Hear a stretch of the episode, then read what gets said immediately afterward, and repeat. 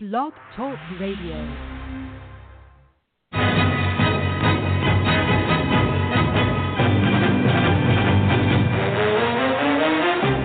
You are listening to the Run to Daylight Football Funcast with your host, Todd Burrows.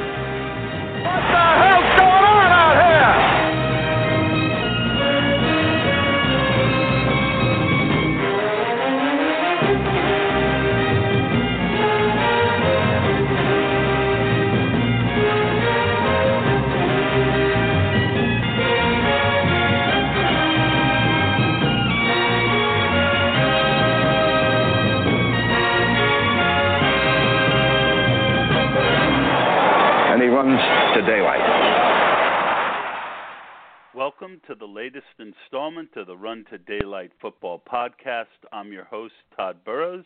Thank you for joining us. And we're doing the next in the line of uh, a couple really good pods uh, in the off season. Unlike a lot of people, the off season tends to be my favorite time of the year. Uh, almost as much as during the season, I, I really enjoy this time of year the free agency, the preparation for the draft, and just kind of analyzing teams and things that are going on.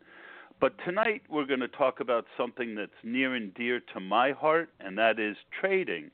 If you think about it, there are really only four ways you can influence a fantasy football league who you draft, who you pick up and drop on waivers, who you start and sit each week, and trading in most leagues.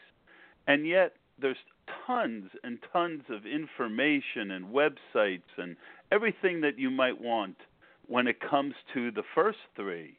But when it comes to trading, you can search the internet, and there really isn't much information out there.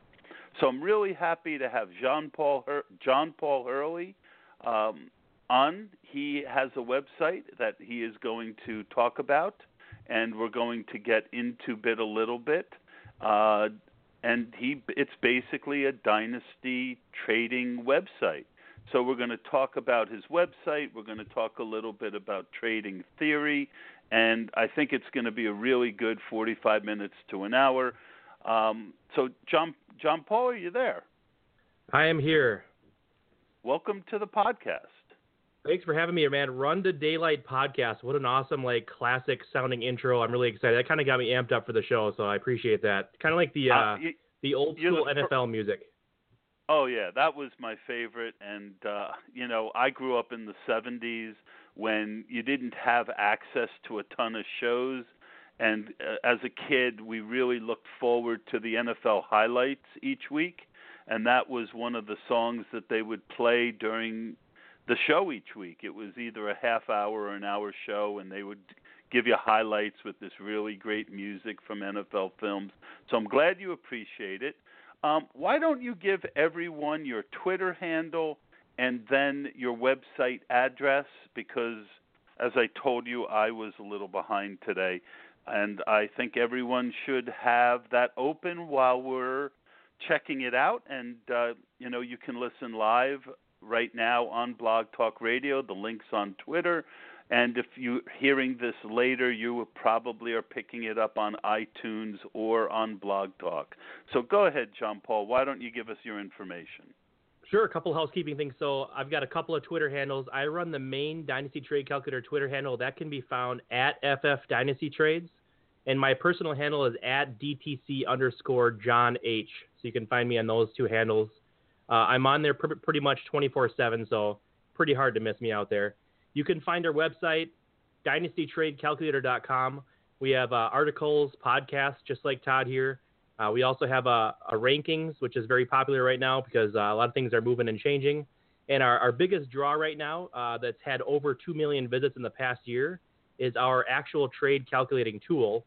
You can plug in any dynasty trades that you have a, a feel for, and you can get like an instant result to find out exactly how those are. So you can find us on Twitter with those ones. You can fi- find our website right there. Oh, that that's awesome. And um, yeah, we're going to get into that a little bit. Um, definitely. I wow, two million. That's that's pretty impressive. Congratulations.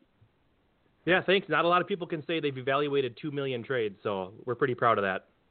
Yeah, absolutely. I mean, uh, again, you know, I, I do that whole spiel about the four different things that you can do in fantasy to help yourself win, and it, it's it's not a joke. Trading is kind of the poor bastard child of of of those four when it comes to information out on the web.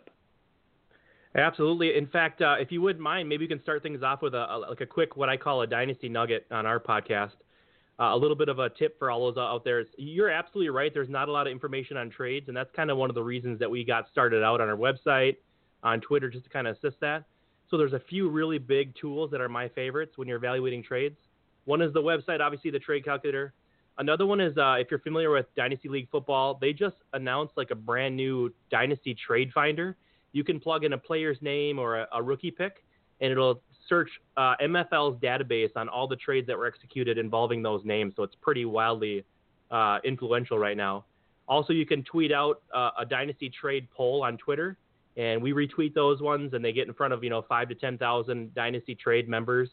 Uh, so those are pretty impactful as well. So those are just a couple of my favorite tools when you're evaluating dynasty trades, just to kind of help get some value. That that's awesome, and thank you for that. Uh, but first, why don't you tell us a little bit about yourself? Where are you from, and how long have you been playing fantasy football? Yeah, so you said that you were you grew up in the 70s. Well, I was also born in the 70s, so I think a lot of people are going to be listening to two old guys ramble about dynasty and fantasy football. So that's kind of cool, right? The other yeah. thing is, uh, I started my fantasy football career in 1994. I'm sure you're probably back around that in that range too. So I've been doing it for about 23 years, 24 years now. I didn't start dynasty until 2005 when I was brought into a, an uh, an orphan, and we had like a, this crazy draft where we all went to a bar, we sat down around a table, and me and me and another buddy actually took over orphan teams. We knew each other. We did not know what to expect. We didn't know how, you, how to evaluate like first round picks, second round picks all of these little pieces of paper are flying at us with trade offers on them, and we're we're reading them, and like right from that, I was just like, I was in my element, like I was just like snapping and like throwing them back to them, making counter offers. It was the most fun I've ever had. And at that at that moment in 2005, at the Buffalo Wild Wings bar, I was hooked on Dynasty. I never looked back. I quit all my redraft stuff. I still have an appreciation for it, but I kind of stopped. Uh, and then, like I said, a couple years ago, buddies and I talked about trades, and we just figured out that there needed to be an extra element, an extra tool available for people to evaluate those trades because it's so difficult. And that's kind of what springboarded the website and the tool. So here we are today. No, that's uh, that that's very interesting. And um, my my history. It's funny. I'm older than you, but I resisted the urge. I had a buddy who I grew up with who we used to play back in my day. It was all about sports board gaming things like Stratomatic and APBA and uh, Sports Illustrated football, and he got the bug for uh, rotisserie baseball when I was going through my dark period, and we kind of hooked back up. And I get uh, uh, late '90s, and I get a call from him on a Wednesday, essentially begging me to come and take a spot in his fantasy football draft on Sunday because he had a guy who backed out at the last minute and they need he he said i i know you're not like into it like we are but i i know you know sports and you'll you'll you'll get the hang of it and you'll be good pretty quick uh i think and it was funny because i went there and same as you i fell in love right away uh it was a really weird system where it was 16 guys per team and you started everyone every week and we did these weird pickups um, and I took over a team that wasn't very good, and I made a bunch of trades. I ended up finishing in third place that year, ahead of my buddy. And the next year, I won the league, and that was it for me. I was uh, I, I, that that that's my little story of how I got hooked. And wow, isn't you know, that always the case too? That like somebody backs out, and it's like the last minute, you got to fill in for them. There's always that guy inside a league that doesn't make it to the draft. It just it just puts everybody in the spot and the guy's name is always like Steve. I feel like for some reason. Well, I never heard the name of the guy who didn't show up because me and my friend had just gotten back together. Uh, other than him, I knew no one at that draft. He wow. had moved to Philadelphia from northern New Jersey, and um, and again, I, I, I'll never. It was it was a weird league because when you picked up someone for an injury, you could trade them, and then when they came back, you could you had to drop one of the two and I remember I had an injury, and I had picked up Tyrone Wheatley, and I I I, I just remember trading him and you know uh Derrick Alexander Oh, for wow. Jimmy Smith. It was it was it was the year after Derrick Alexander's one. You know, I guess I think it was '99. So I think Derrick Alexander must have had a big year in '98. And so I traded uh, a, a guy. You know, I, I, he, uh, Wheatley was uh, there for Ricky Williams, and Ricky was my first round. You know, I, he was the first player I ever took. And besides that, it was an auction league. So I walked into an auction my first uh, draft Jeez. it was it was it was wild, and everyone thought I was. You know, when you join a league, one of my favorite things is when you join a new league and everyone thinks you're a fish, and you get all these lousy trade offers, and then I turn around and what I always do is, uh, it's one of my secret little pleasures. Someone will say, "Well, give me this great guy for these two scrubs," and I'll say, Oh well, you know that seems reasonable, but just throw in your best player too, and I'll just throw out the name. Well, you know, if you, I'll do it if you throw in Antonio Brown, and they'll be like, "What?" You know, and that's my that's my little way of letting them know I'm no idiot, and you know the next offer is going to have to be a little bit better. I can relate, man. I I feel like uh, I I always tell people that I'm allergic to two for ones and three for ones. I cannot stand diluting my lineup, so I usually reject those ones instantly unless there's a, a good enough player in there to balance things out. But yeah, you're right. Well, and again, this is where we're going to go deep because I, you know, when it comes to trading, I have very few morals, and what I mean by that is I don't have any, I don't have any. I don't do this, right? Like I'll do anything. That's because long- you're in sales, right? Well, eh, no, it's I have a philosophy, and the, philo- the I mean, being in sales certainly doesn't hurt me in trade talks. I, I I can't deny that, but it's funny. The first thing that I ever saw when I was studying on fantasy football, and well, you know what? I don't want to. I, I I don't want to go too far ahead of myself because we've got questions. Um, Let's do you're, it. You're mostly a dynasty league guy. Um, is that correct? How many leagues are you in, and what percentage of them are dynasty leagues? I'm in too many leagues, so like I said, I've kind of like given up, and I'll put air quotes around that. I've given up on uh, redraft fantasy football, but I still do. Uh, I'm not sure if you're familiar with it, but Scott Fish from uh, Twitter does a SFB 480 where it's like a redraft league involving 480 teams, and everybody just says it's a big mishmash. First one to, uh, you know, person that scores the most points wins the regular season. There's a series of playoffs, but I'm in 10 dynasty leagues. That's probably about nine uh, more that I'm comfortable with. So I'm, I'm a little bit stretched. It's over my head a little bit because there's constantly trades flying in. And just like you mentioned in the podcast uh, beginning, your intro, uh, there's other elements of your team that are really important, like draft, you know, picking up free agents, drafting rookies, things like that. So I feel like once you get beyond like the four, five, six mark, you start to stretch yourself too thin, and those other areas are kind of like put down a little bit. But ten leagues, uh, all dynasty, with the exception of that one redraft monster steroid league. Yeah, I'm in S. I was in, I was lucky enough to be invited to SFB 480 last year. I made the playoffs and lost in the first round.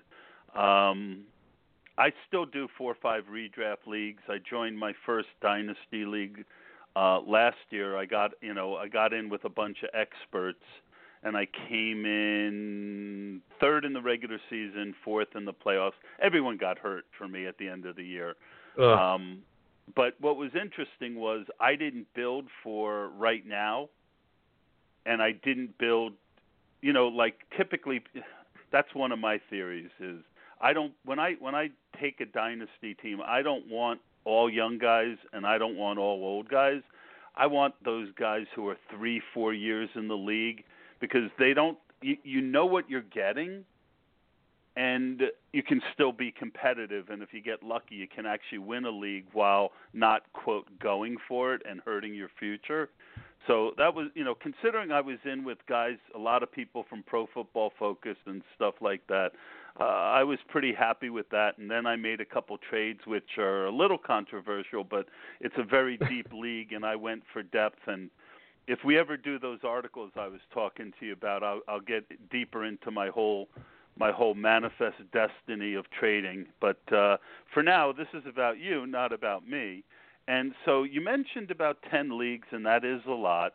Uh, what's your favorite scoring system? Do you mix it up? I mean, it, it makes it more difficult if there's a bunch of different scoring systems. Um, give us your thoughts on scoring systems and um, how they relate to you and the teams that you currently have. You got to do Superflex. Favorite scoring system by far. It's not very popular right now, but it's something that's catching on. It's catching fire. Uh, it's where I'm not sure if uh, most of the listeners are probably familiar with it by now. They've at least seen it, but uh, just to elaborate a little bit, just in case there's some out there that haven't heard of it, it's basically uh, you start the same standard players at each position, like one quarterback, two wide re- or two running backs, three wide receivers, a tight end. Uh, whether or not you have kicker defense, I don't like to have those in my leagues. Uh, most of them don't have that, but then there's a flex position, and the reason it's called super flex is because you can use one of any other position, uh, including quarterback. So you can have two quarterbacks. So those leagues, it kind of brings the balance back to quarterback. Todd, you might remember this back in our glory days of fantasy football.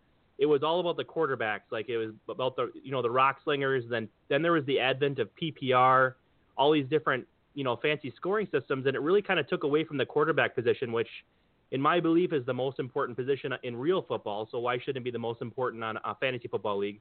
Superflex kind of brings that balance back. It's it's it's really fun and it brings a different twist in a, into a scoring system. So definitely that by far.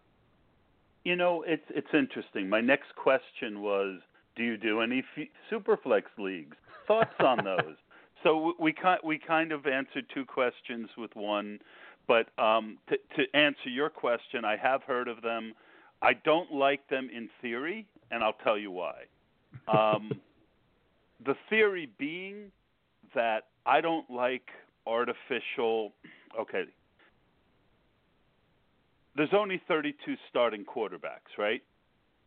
You've got two starting quarterbacks pretty if you're super flexing you're pretty much starting two quarterbacks every week in a normal scoring system and that's why the scoring system question led up to the superflex question.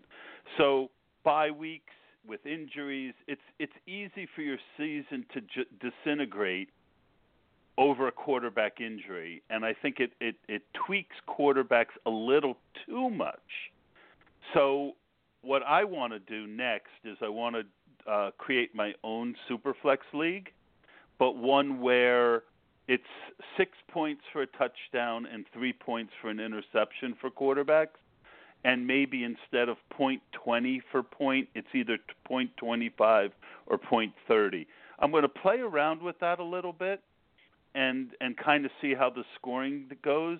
But essentially, I want it to be where if you're a, a pretty good quarterback, yeah, you, you're you're more valuable than most running backs. But if you're, you know, some lousy quarterback who's going to get 180 and one or 201, you're not going to outscore the average running back. Does that make sense? It does. I, I guess it just the reason I like Superflex is it, it, it kind of depresses me every single year, whether you're in a redraft league or a dynasty starting a new draft, to see like in a in a one quarterback league how far down and down and down the quarterback position falls, just because people feel like they can get one later in the rounds there's no real urgency around it. So I, I guess I like the super flex because it kind of creates that urgency. And I agree with that part 100%. And I'm a balance guy, and I'm always looking for balance because what I don't what I don't like is hoarding, right? To the point where if you need a quarterback, you basically have to give up like Antonio Brown for Josh McCown. You know, that's not realistic either. So, you know, I want to play around with a system where quarterbacks end up with the value that they should, but not more. And I think it's a balancing act. And I think that you need a super flex, but you also need to tailor your uh, tailor your quarter. The other thing that bothers me about quarterbacks is that the inter, you know interceptions and fumbles, you know, minus one point, but four for a touchdown. I, if if I had my druthers, it would be six points for a touchdown, no matter what, minus two for interceptions, and if you throw uh, and and I checked in pro football. Uh, my, my fantasy league doesn't have that ability, but I think if you throw a pick six, you should get minus six because it's it's the same. So, like in my ideal world, I would love for the quarterback position to be exactly as valuable as it is in the NFL without making it so that you know quarterbacks who are awful have value they don't deserve. I could agree with that. And gosh, you just hit a sore subject for me too, like pick sixes. That's one of the reasons, uh, and this kind of goes back to your like league format scoring question. But I hate having defenses in fantasy football now. I, it, it's something that has just become a passion of mine in the last couple of years. But nothing irks me more than like Tom Brady um, drops back for a pass and throws a pick six. And if you have New England Patriots defense, you lose points because Tom Brady threw a pick six, even though it had nothing to do with uh, the Patriots defense. That stuff drives me crazy about defenses, and they really shouldn't be that big of a part of uh, fantasy football. I just I, I don't like how they work, you know. Well, and and and and I again, that's that that's a, a, a fair point, and I think that the ultimate fantasy football league hasn't been created yet. And if you could get myfantasyleague.com to be able to track pick sixes the right way, I think that there would be a way to balance it so that all these kind of little irksome things could be removed. There you go, MFL. I hope you're listening. We can change that. well, I, I again, I did ask uh, last year, and and they just they don't get that. You know, they can only use what they get in a feed, and they don't get that for some reason. So um, let's move on to your website. How did it come about? And tell us a little bit about the basics of you know the people involved and and and its genesis. So I'll kind of segue into my, my little spiel by saying something you just previously said in the podcast already. You said that you were in a couple leagues and you made some controversial trades. Well, Todd, I, I feel like every trade can and will be controversial. It's a wild thing. I, I don't understand how it works, but whenever I make a trade in one of my home leagues or any of my dynasty leagues, there's going to be one person that's upset on one side or the other. It's absolutely hilarious. It blows my mind. So, a buddy of mine, uh, a buddy of mine, and I were sitting around just kind of chatting on a Friday night a couple years ago, and we were, you know, we made a trade. Uh, we typically go to the same place on Friday night. And we always seem like we make a trade in our dynasty league uh, on that same night. So it's like we're making constant trades, and we always just kind of like play a little game and find out who's gonna blow up about it. It's usually our buddy. Uh, his name's Helmy like, what do you think Helmy's going to say about this trade? And it, like he blows up on one side. They're like, what the heck? What the heck are you thinking, man? I can't believe you would do that. Well, we needed to find a way to to create some level of regulation on these trades, uh, just to kind of have like a level set. We used to go to DLF and look to see what rankings were, but rankings don't necessarily mean value. We used to go to different sites to kind of look at ADP, but uh, average draft position doesn't necessarily equal value. So we tried to find a way to create like an algorithm that would calculate some level of value. So what we did was um, the first step that I took was I went to Walter Football, and there's an actual calculator for NFL owners, uh, for real life NFL owners, for them to evaluate like if a trade is worth it, and it's specifically relegated to picks, so NFL draft picks. And we kind of adopted that ratio uh, of, of uh, point totals, and we found a way to, to create a couple. There's like three or four different algorithms we got in our calculator found a way to correlate that into player value, uh, so that way people can plug in trades. And I just made this really raw version of it just for ourselves, so we could selfishly go in and find out. Well, let's let's see what the calculator says. Uh, and we really enjoyed it, and, and we refined it more and more. We spent a few months like testing it out and trying it and tweaking it, and we ended up liking it so much that we're like, I wonder what would happen if we created like a Twitter handle and maybe just threw the calculator up in its really most raw form on a website and we just kind of got lots of visits and a lot of pe- a lot of people gave gave us feedback. They love the tool, so it just grew and grew until we have a, a staff of writers. We have a, a website uh, with rankings, and uh, our Twitter handle is now grown to over 5,000 Dynasty members. So like, it's just kind of become this big thing. So we're we're super happy to be part of that. Yeah, it, it's you know it's a it's a beautiful thing, and I love the ingenuity it took to put it together. Um, quick question on the calculator. Is there a way to plug in your league's scoring system? Because obviously and and and again uh, I'm not looking to pick at all because what you've done is amazing. But one of my pet peeves is like someone asks you you well what what do you think of this trade or they'll call into a radio show. What what do you think of this trade? well, without knowing this, you know, I, I I sent you the list of the uh, things that I want to write about, and the first one is know your league, and because slight changes to a scoring system can change the value of everything. Oh, so yeah. I was wondering if you do have uh, kind of that ability. Early on, we had iterations of the calculator tool that included non PPR, PPR, and then also different league sizes. And it just became too cumbersome to be able to import new data to update values and players. Uh, and it became a really clunky experience for people for people to use on the website. It, like it would take a long time to load a player's value, and sometimes the site would crash because of it. So we had to make it more thin. But we're currently in development on trying to create more of an HTML experience. Uh, and for the non-web developers out there, non-nerds like myself, uh, that's just basically a way for us to put all of the values into like a, a database online, so that way it's not calculating in a, a document. Because currently we're using like Excel and it's an embedded document on our website. So yes, early on the answer was we had that, uh, and we're currently working on development for that. And I completely agree that there's so many different league formats, uh, league sizes, different scoring systems, like who you start, who you roster. All those things are massive factors into evaluating a trade. And we just basically ours is the most basic format. It it evaluates 12 team PPR in its most simple form. And I got to say a really quick disclaimer, if you don't mind, Todd, is while I like using the calculator selfishly myself, and I'm glad that a lot of people do, the caveat is that it's only a guide. It's one tool. It's not the be all end all. Use as many resources as you possibly can. Don't do a trade because the calculator told you to. Use all your resources, including your gut. That's one of the most important factors in a trade, in my opinion. Uh, and I couldn't agree more. And you literally took the words right out of my mouth.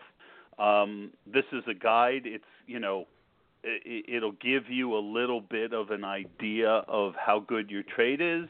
But again, like I made a trade. Um, I traded uh, T.Y. Hilton, and I traded him for Rishard Matthews, Malcolm Mitchell, and uh, Tyrell Williams. Rishard Matthews, Tyrell Williams, and Malcolm Mitchell. All right.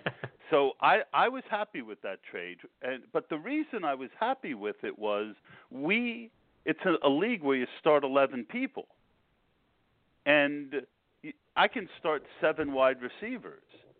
So in a in a league where you have a more traditional starting lineup, even though the value might have been close either way, I don't think I would have won the deal in that three for one. I think having one really really good guy like T.Y. Hilton is more valuable. But in a in a bro, you know one guy said to me, and this will lead to another point if you and I get to talk a little more, maybe even after the show. He said to me, "Well, I I like the Hilton side." But it's weird because I think you got 30 cents for 25 cents, but I still like the 25 cent side better. And I said, "Well, I'm not going to explain to you now why I did it because but you, but you basically gave me why I did it. Um, so, but that's going to lead me to an, the next question, which is, um, do you have a golden rule for trading? Oh, that's a great question. I, I'm kind of like you, uh, and maybe it's because of our backgrounds. I'm not quite sure, but I spent 15 years in sales management, and I found that there's a certain finesse when it comes to trades. Uh, it, it might be a more of a, a reverse topic. So here's here's kind of what my golden rule would be if I had to choose one. People don't like to be sold a trade. Just like if you're selling anything, they don't like to be sold on something. Like there's the rare person that wants you to sell it to them, but there's it's a very rare breed. So when you're trying to negotiate a trade, don't sit there and try to like pump your guy or discount their guy. That's the worst trick in the book. They want to be be the one that comes up with the trade idea and the offer. So what you got to do is find strategic ways, whether they're human nature or other things, to try try to get them to offer you what you wanted. Uh, you almost have to walk them into it. So that's my golden rule: is don't sell a trade to somebody, have them sell it to you. You got to turn the tables, use your experience to your advantage. You know, that's a very interesting point. And I used to get accused of selling people on trades, but I had gotten such a reputation as the guy to be careful of that I'm like, boy, you have no idea. If I was selling you a trade, I'd be completely in a different mode. But I, I think you again hit the nail on the head, and that goes to the whole chapter on know your know your t- your, your league mates, know your league. Every guy in a league is different. Every person in sales, you know, I don't sell the same to every account, but my goal is to use that account what works best for that person. Some people need to be taken through it. They need you to kind of lead them down the primrose path. Other people, it's the absolute worst thing you can do, and some people are kind of in between. So that's another very, you know, we could probably do a half hour on almost each one of these subjects and really go deep, but we want to keep it a little more broad this time. So I'm going to share with you my golden rule, and I kind of started to allude to it a little bit last time. And my golden rule is, and it came from something I read literally like the first week I started um, in fantasy football. I saw this article, and this guy said, The purpose of a trade is to win the trade. If you don't know why you're making a trade, then don't make it. And I think a lot of people get caught up in the fun of trading. And at Mhm. the end of the day, the goal of a trade is to make your team better. And if a trade Amen. doesn't make your team better, then you don't make the trade. And that's my golden rule. And sometimes people would get mad at me and they'd say, This is an even deal. And I'd be thinking to myself, Well, that's why I'm not accepting it. you know, and I don't have to win by a lot, but the goal is to win a trade. Now, will does that mean under no circumstances will I ever lose a trade? Of course, that that would be again, that would be limiting myself. You know, if I am going for it and I've got the chance to get David Johnson and I've got a lot of extra parts, I don't mind giving up a little extra value to get a David Johnson. But it was because I won so many trades that I had that value that I could cash it in for that chip I really wanted. And then the other reason you'll sometimes have an even trade is, you know, one of those simple need trades, like in my simulation needs. I've got a five rated guard, you've got a five rated tackle. They're both about the same value, but I need a guard and you need a tackle. Okay, here's the trade. So those are the two times that I'll kind of put my golden rule on hiatus. But in general, the the my desire is to win the trade. Yep. Would you? Right, so I'm, I'm going to test your boundaries. I like really like firm rules. Like we call it a golden rule. So this is like this is your uh, on a pedestal, like your rule that you live by for trades. So I'm going to try to challenge you a little bit and see what I can do here. So what about a situation where you have a team filled with like pretty old veterans? They're very good. They're in a good win now kind of thing. This can be uh, more of a dynasty question, I guess. Would you ever consider breaking your golden rule by trading like an AJ Green for a DeAndre Hopkins or somebody that's younger, just to balance out? I'll call it youth balancing on your team. That that that that that is not uh, losing a trade, because that value that Hopkins has by being younger is part of the is part of my evaluation. See, and that's the other part of this. My evaluation and your evaluation of what winning a trade. You know, I don't have to crush people every trade. A lot of you know, I, and I've always taken a lot of pride in the fact that I can trade. Anyone can trade with the dumb guys in the league, right? you know, we've all been in leagues with that guy who just likes to crush the weak, but he can't trade with anyone who is also pretty good. And it's that, and that's the guy who always will say to you, "Oh, come on! Why don't you want to make that trade?" You know, that's a sign of weakness. But to me, real value, final value, incorporates all of the the value that a player has both now and in the future. So in your circumstance, I would I would postulate that in certain circumstances, DeAndre Hopkins is worth as much as AJ Green in a dynasty trade. And that's what I was wondering. Like, if you think that those players are even in value, overall value, would you trade just to kind of balance the youth out in your team, even though the trade was dead even? Like, would you sacrifice your rule uh, to take that younger guy to balance out your team more? Yeah, but I wouldn't think I lost the trade. There you go. I wouldn't think I lost the trade because because and and again I I I traded AJ Green this year and and I know I got a little less than I should have. I thought I had revoked the trade and I didn't.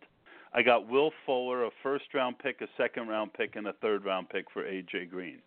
Okay. And I, I, I probably should have gotten two first round picks and a second rounder, but to win the trade. But again, it's a deep league, and and you know the truth is AJ Green worries me a little bit. First of all, fun fact: how many hundred catch seasons does AJ Green have? Not many. He's not a big uh, PPR guy, but he's yardage and touchdowns.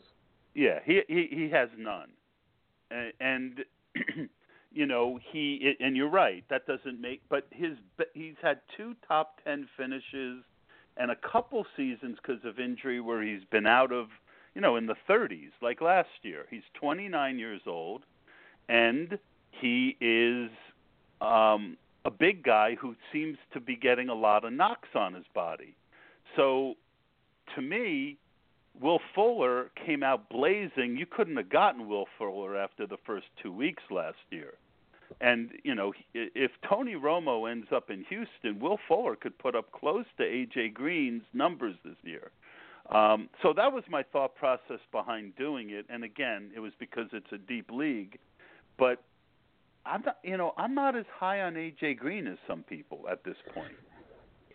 Yeah, you hit a soft spot for me. I, I'm I'm not a big Will Fuller fan. I just see it, it's kind of more of the eye test. You're right. He had a blazing first uh, three or four weeks, and it was just like he was looking like he should have been the first overall rookie taken in dynasty leagues, but then he kind of like balanced out a little bit and kind of disappeared at some points. I think he was uh, dinged up. He kind of like the rookies always like the injuries catch up to him. The length of an NFL season catches up to him, and they always kind of fizzle a little bit at the end. But Will Fuller, watching his concentration issue and issues and watching the games, he just doesn't quite pass the eye test for me. I'm not exactly sure what it is, uh, but I don't feel like he's got the it factor, and he can't get himself open as well. He drops, you know, big wide open balls. It, it, those things really concern me.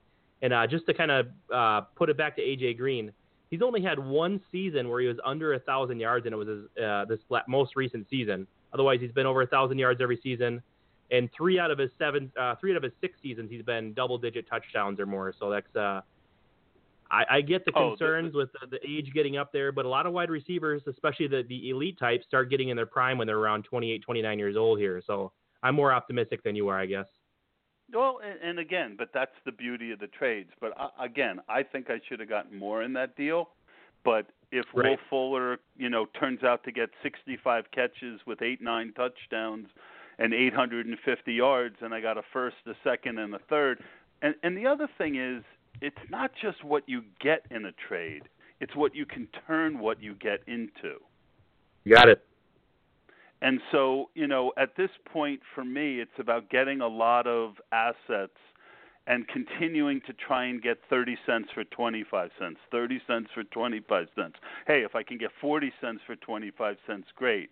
Then one day I wake up and I'm sitting on a buck fifty, and I could go buy two AJ Greens, right? And, or a bag, so, or a candy bar, or a candy bar. Uh, but more, but more likely, I'll go buy an AJ Green or something.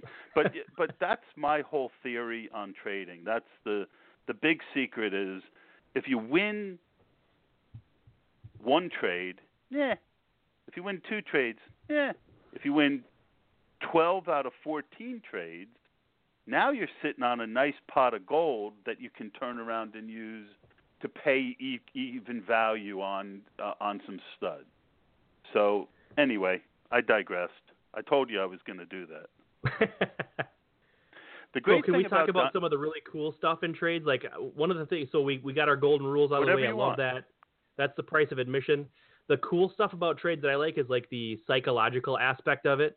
Um, I talked Mhm. about a little bit of my golden rule about how I I like people to I like to lead people into a trade and, and make them feel like they made me the offer that I wanted. Uh, that's kind of like a psychological piece of it. But there are a lot Mhm. of specific strategies that I love going through that are just all psychological, and I love those things. Yeah, I, like uh, one for me is uh, make a trade bigger because it's harder to for, for the average guy to figure out the value when there's you know it's a five for five, Yep. right? And and and and a lot of times people will go uh, and they'll think about it and they'll go, all right, I'll do that, and you're like, yes, and then and then and then the the smart people in the league will call you up and go, "Oh, you killed him," and I'm like, "Yeah." How do you do that? Uh, I'm not telling you, but uh, with this, I, I you know I am telling, but uh, that like that's one of the, the the little sneaky tricks that you can use. You know, it'll start another sneaky psychological trick is and I learned this from Branch Rickey, believe it or not, uh, through a Leo Durocher book one of Branch Rickey's tricks was if someone came for his second baseman that he really liked, and he'd say, "Oh, you want to buy so and so, one hundred and fifty thousand dollars," which you know was like a ridiculous amount of money back then. They go, "One hundred and fifty thousand dollars," blah blah blah, and then he'd he'd say, "Well, if you don't want to pay that." I've got uh, this second baseman for eighty thousand and this shortstop for seventy thousand. Take your pick. And basically you know 80 and 70 was more than either of them was worth but it didn't seem quite so high compared to 150,000 yep. And so he would keep the guy he wanted to keep and he'd make a profit on a guy that you know he he was probably worth 50 so that that's another one there's a lot of them out there if if you're smart and you and you and you put some time and thought into it uh, and again, a lot of it has to do with knowing the people you're trading with. Um, let's see. The next question on my list is the great thing about dynasty leagues is that there is no off season, and it's a great time to do trading. What are your tips for this time of year? This time of year, uh, and where do you find the edges? So I can sum that up by just talking about a tweet I just sent out last month. I specifically said this is the time when football is over. A lot of people are depressed. Uh, Super Bowl is done. You can't watch real football on TV for like another eight months. That's pretty sad. But this is the time when dynasty is most important. So the pe- people that are seeing this tweet are doing it right, is what I wrote. I got a bunch of likes. I was pretty. It was pretty promising to see that a lot of people were engaged still, and they're actually checking things. And I can kind of get a pretty good idea of uh, flow and how many people are checked in during the off season by looking at like you know, traffic to our site, how many people are listening to the podcast, how many people are listening to us right now, you know, like how many people are checked in right now. A lot of people, Probably like the mainstreamers, exactly, yeah. A lot of the mainstreamers aren't going to be checking in until like July, August when preseason's kicking under, and they're just getting their first taste of information. All while th- this entire time, you could be gathering all this information on the new rookie class, the free agent changes, all these things. You're getting familiarized with them, and, and you're going to be just a mastermind by the time that the the OTAs begin and preseason begins. So I, I think that's like the biggest biggest point to make. Did it again. You kind of talked about my next question, but I'm going to throw it out there anyway. When do you typically draft rookies, and how much studying do you do, and how important is it to get a head start on the competition? Todd, so like if you're asking me specifically, I'll speak in, to like the general public and I'll say like when I think everybody should be looking at things. But me specifically, I am way overexposed to fantasy football, dynasty football, rookies. I, I invest in like the uh, the Devy report. I'm not sure if you've heard of uh, Nick Whalen from DLF. He puts out a, a very comprehensive college player I just report. heard of it. Oh my God, he charges like five or ten bucks for it, and it's a very comprehensive breakdown of uh, strengths and weaknesses and point, uh, very important points for every single relevant offensive college player uh, that you can find. It's usually like 150, 200 pages. It's absolutely ridiculous. And then the FF Ghost from uh, Twitter also puts out his own Orange Report, and it's his is a comprehensive breakdown of all the rookies that are coming into the NFL this year. Those two things together, just reading up on those, checking with all these analysts, and just being in all the leagues that I'm in uh, having to do research, I'm sure you can relate to this to, uh, for podcasts, just forces you into the info. So for myself, I'm always exposed to it. But I would say for the the average uh, uh, Dynasty Joe or the average Fantasy Joe, really you got you probably got the the month of January to relax a little bit while you know real football is happening with playoffs and uh, the Super Bowl comes around in February. Those are the times you can take it easy because there's nothing happening. Right after the Super Bowl, you got to check back in and get on the the trade rumors, the free agent rumors, things that are coming down. Rookies, you can probably wait a little bit until like uh, deeper into February because uh, if you do a lot of research on somebody and they choose not to declare, you kind of like postpone your research, and a lot of things can happen in their final years in college and things. So I would say give yourself a nice month off. Uh, I'm not sure if you you know most people have a significant other. They'll probably like you for that one month. Check back in in February, start getting the new information, and then you know March it's go time. And to answer your second part of your question, uh, I usually draft rookies immediately after the uh, the NFL draft. Most of my dynasty leagues will have hold their drafts in a slow draft form within a week of the end of the NFL draft.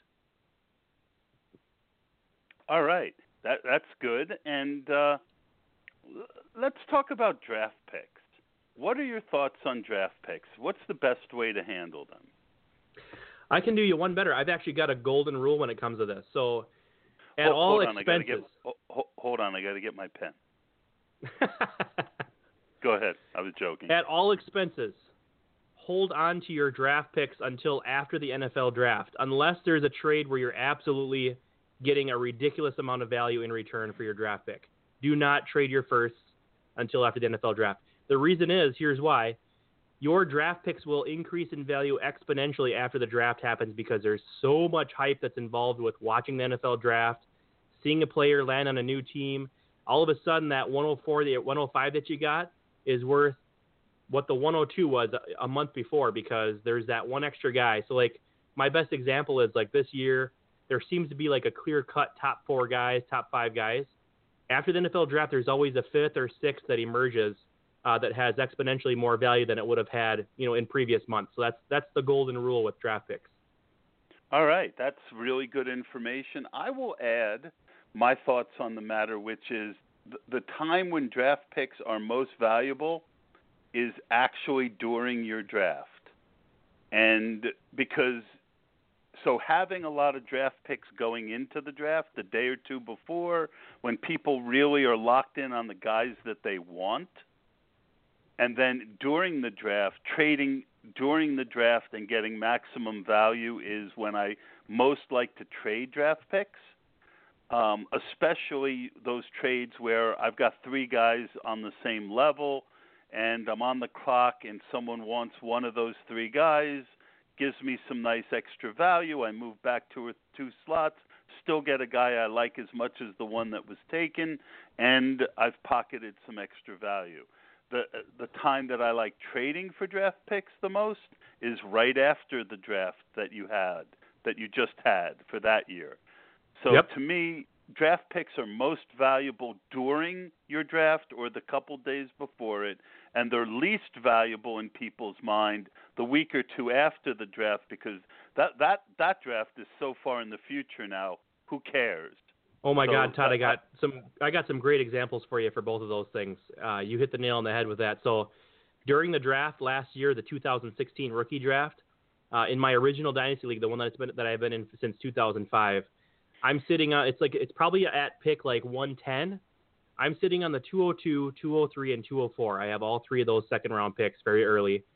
And I tried to get, put my feelers out there. There wasn't a whole lot of guys that I was extremely interested in. There was just one, and I'll I'll reveal his name in a moment.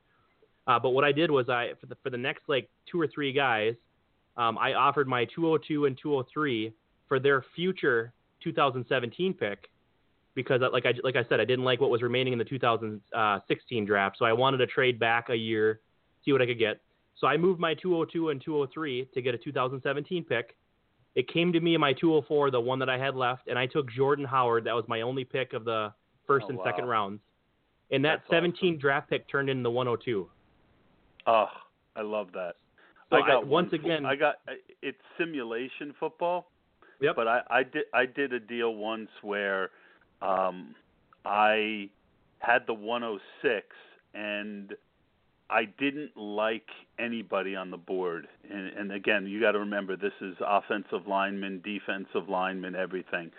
So I there was a guy who was at like 114 who desperately needed a quarterback, and I was on the board, and I traded him the 111 for the 15, and I got his first round pick the next year, and his so I, I I went back. I forget who I got at 111. I used to have this memorized, and I, I think I even got like a fourth rounder in the deal. He moved up to 105 and took Mark Sanchez, Wow. and the guy and he he, he finished 0 and 16 and I Oh. and and in, we had a lottery in the league I commissioned and I ended up with like the second or third pick uh, second or third, uh, uh, you know, in the pick in the draft the next year.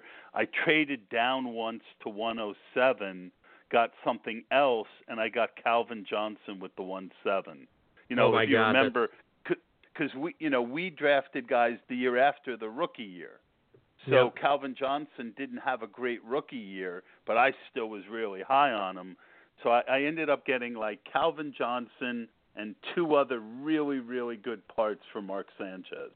Oh my God, for Mark Sanchez. That pains me physically to hear that. Oh my goodness. And I gotta say, because just Mark to Sanchez had a pretty good rookie year. He led the Jets to the NFC Championship game. Yeah, but we know what happened after that. he be, he became Dirty Sanchez. In my other Um, example, to solidify your second point ahead, about ahead. Uh, trading for future draft picks right after the your rookie draft. So I have a strategy. This this one's worthy of a pen too. You should write this one down, all the listeners out there. This one's called the preseason flip strategy. So right after, at any point after your rookie draft, just like Todd's saying, start targeting those future uh, year draft picks. So right after our NFL draft, we were kind of sitting around the OTA times. I'm looking at my roster and I realize that I'm probably gonna have to make some cuts. This is a really shallow league that I've got, so like we have you know regulations at each position. Uh, so I can either make cuts of guys that I really want to roster, or I can start looking at trades for the next couple months before I have to make my roster cut downs. So what I like to do is, for some reason, and this is a psychological thing, one of the things I really enjoy about trades, everybody in the preseason in your league loves their own team so much they think that they're going to be competing for a championship this year. They're so hyped up about their players they just drafted. They got all these free agent guys. Uh, you know, their their injuries are no longer there, so they're really excited about their chances to win this following year. So they're they're undervaluing their first round draft pick in the following year because they think that they're going to win. Everybody thinks they're going to win. It's just wild. So what you should do, especially if you know that you're a contending team, uh, in this league I had won two previous Super Bowls consecutively, so it's pretty simple to see. I flipped a player that I, I would have had to drop in my first round draft pick for a team that I targeted that I thought would have a poor season for their first round draft pick. So I pulled that trade off last year, and, and the player that I ended up stacking onto my first round pick was Tyrod Taylor. Not a, not a Hmm. terrible asset, but you know Mm-mm. definitely not a, not a great asset. So my first round pick and Tyrod Taylor, and I got this other teams that I targeted as first round pick. They ended up finishing last. I have the 101 and 102 because of those two strategies in this year's draft. It's that's great, and I do stuff. Oh, you know, I I don't have a nice name for it, but that's that that's that that's a, that's a great one. Um, I wanted to try and keep this around an hour, and we're getting close to that. So I wanted to talk about one of my least favorite parts of trading, um, which is the trade committee. Um, Ugh. what are your thoughts on trade committees? How do you kind of legislate trades? And then I'll be happy to share with you when I was a commissioner of 28 people, 27 other people, what my golden rule was when it comes to trade committees. My answer is short, sweet, and simple. Green light on all trades unless you can prove there's collusion happening. Like every trade, even though it's a bad trade, the team getting a player that was on the bad side may not think it's bad. That's just part of the learning process. Uh, and maybe you should, you know, evaluate whether or not that's a strong enough owner to have in your league. But it's it's a green light in all trades unless you can prove collusion. And you just, boy, you, we are simpatico, my friend.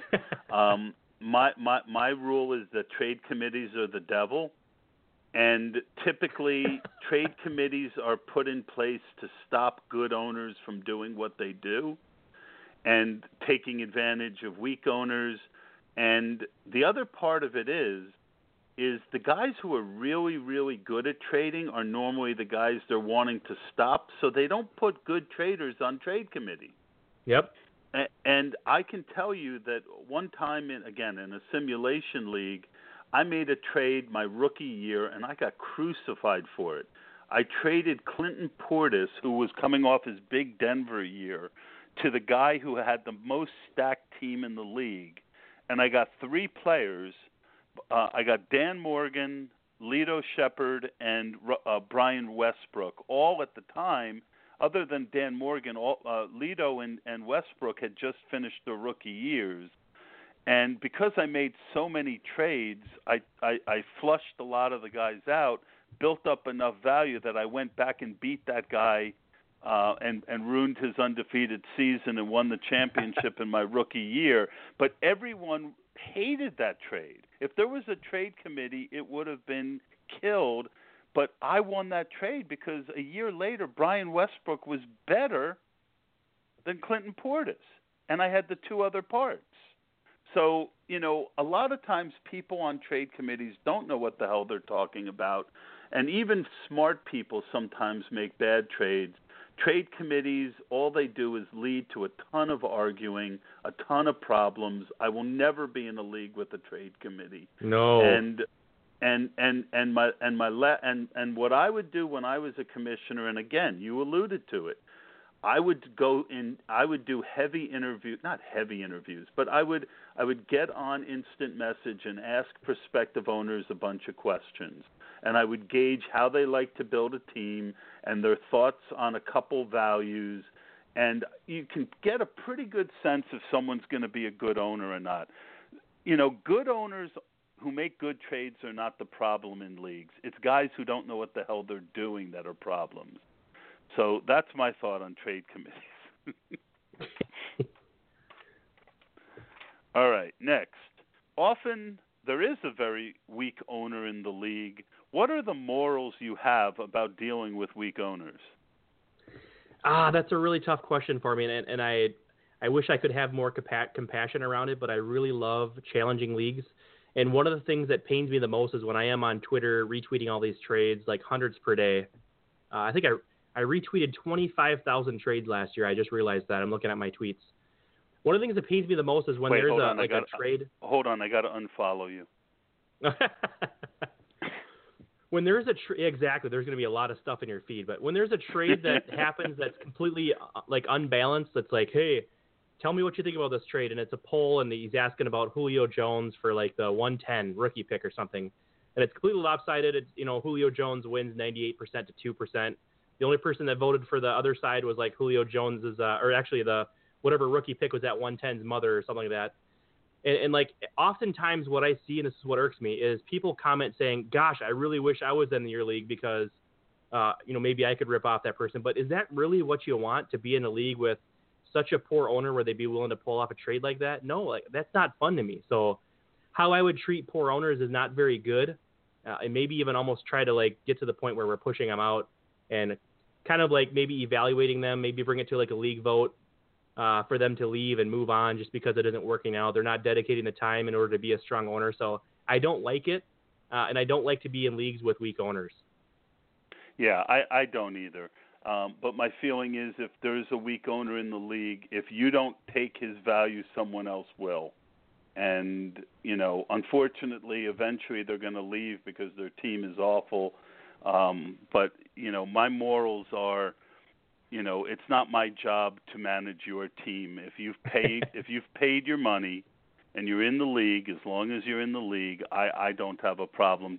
You know, d- do I do I try and make it a complete, you know, disgusting trade? Uh, uh, maybe one step above that, but um, especially if you're in the league with a bunch of other really really sharky good owners. Um, uh, unfortunately, you're put in a position where you need to, uh, you, you you know, you need to take advantage of of the weak. And, And that's a good um, point. And may, maybe Todd, for your for the, your listeners out there that are commissioning leagues too, that's something really really good to pay attention to. So like if you have that weak owner, make sure that you do like your payment cycle early in the season before you turn on trades because that's really something that you could get in a sticky situation with. Like your weak owners can trade away their picks and ruin their team, and then they don't end up paying because they realize how sucky they are. And then it's really difficult to find an orphan, somebody to take over the team because it's such a poor team. So like maybe you know if you if you have some leagues with uh, weak owners in it, that can always happen. People are still learning. I understand. Maybe push up the the payment cycle so that way you get payments before trades start coming down. I had a different rule, um, and that's a good one. But my rule, and again, simulation football was a little different. You know, we had um, a ten round draft because we were drafting, you know, every position. But what my rule was in my leagues were your first year in the league, you couldn't trade your future first, second, or third round pick. You know, Yep. you were under kind of, a, you know, in other words, I wasn't hand, you know, handcuffing you too hard. You could trade your picks in the year that you, you know, you were there. But I I felt like the, your future first round picks, you, you know, because you can tell when an owner's really bad normally within the first, you know, couple weeks. Never mind the whole year. So by you know, I would tell them, look, you know, if you took if you bought the Cincinnati Bengals, you could do whatever you wanted to the players, but you couldn't trade the stadium, right? You couldn't trade the team name. You know, those first round picks your first year, consider them like your stadium. You know, you you just can't trade them. And you know, if you if you you know, I said, and then I would say, look, everyone goes by the same rule, and you know, but that that was what I would do, and and and that way, because typically, if you if a team's under, you know, doesn't have a lot of talent but has all their picks, you can find someone. Yep. If a, a team doesn't have a lot of talent and has no picks, good luck. True. All right. Well, I, I, I, I will. I had one or two more questions, but we're kind of right at the hour mark, so we'll cut it short.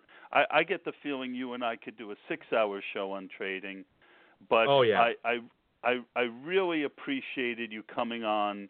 Uh, would love to have you back on another time to kind of go through some of the other key points. Um, any last words? And why don't you give the information where people can find you again? last words. This is my last trade nugget for you guys. This is called the carpet bomb method. Anytime you're trading in a, a very high end valuable asset, like if you're moving Julio Jones off your team, you ever get that time where like after you trade like a high valued guy, you get like a hundred messages saying, "Oh man, I would have I would have gave you more for him. I didn't know you were trading him." Don't trade that guy until you've sent an email out to the entire league saying this guy's on the block. This is my best offer. If you can beat it, he's yours. Do the carpet bomb method. Don't trade a big asset until you've done that. So that's my that's my closing remark, my final uh, little dynasty nugget or trade nugget for your listeners out there. Uh, you can find me once again on Twitter. The main handle is at FF Dynasty Trades for Dynasty Trade Calculator. My personal handle is at DTC underscore John H. And you can check out our website, www.dynastytradecalculator.com. Awesome, awesome stuff. One of my one of my favorite pods so far. Um, I, I, I think that if people are smart, they will follow you on Twitter check out your website and make a little donation. I noticed that there was a little donation um, tab there. Uh, he's doing good work. John Paul, I thank you very much for coming on the show. A new part of the show is that I'm letting the, the guest pick the song that we're going to lead out with, and John Paul picked a Johnny Cash song. It's called oh, yeah. Ain't No Ain't No Grave. And if you if you don't trade with either John Paul or I, it might even be true. John Paul, thanks so much for coming on the show and for sharing some of your wisdom. It's greatly appreciated. Thanks, Todd. Bye, everyone.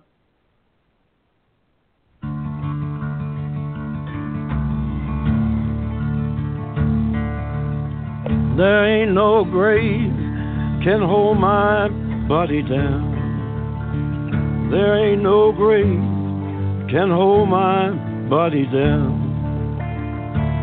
When I hear that trumpet sound, I'm gonna rise right out of the ground. Ain't no grave can hold my body down. Well, look way down the river, and what do you think I see? I see a band of angels and they're coming after me. Ain't no grave can hold my body down. There ain't no grave can hold my body down. Well, look down yonder, Gabriel. Put your feet on the land and see. But Gabriel, don't you blow your trumpet till you hear from me. There ain't no grave can hold my body down. Ain't no grave can hold my body down.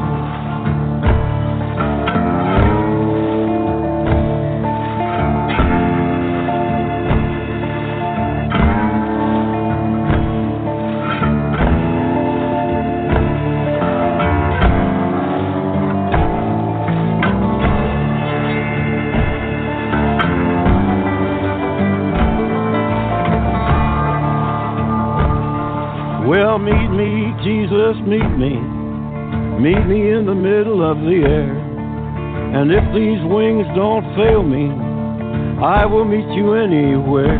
Ain't no grave can hold my body down. There ain't no grave can hold my body down. Well, meet me, mother and father. Meet me down the river road. And mama, you know that I'll be there when I check in my load. Ain't no grave can hold my body down. There ain't no grave can hold my body down. There ain't no grave can hold my body down.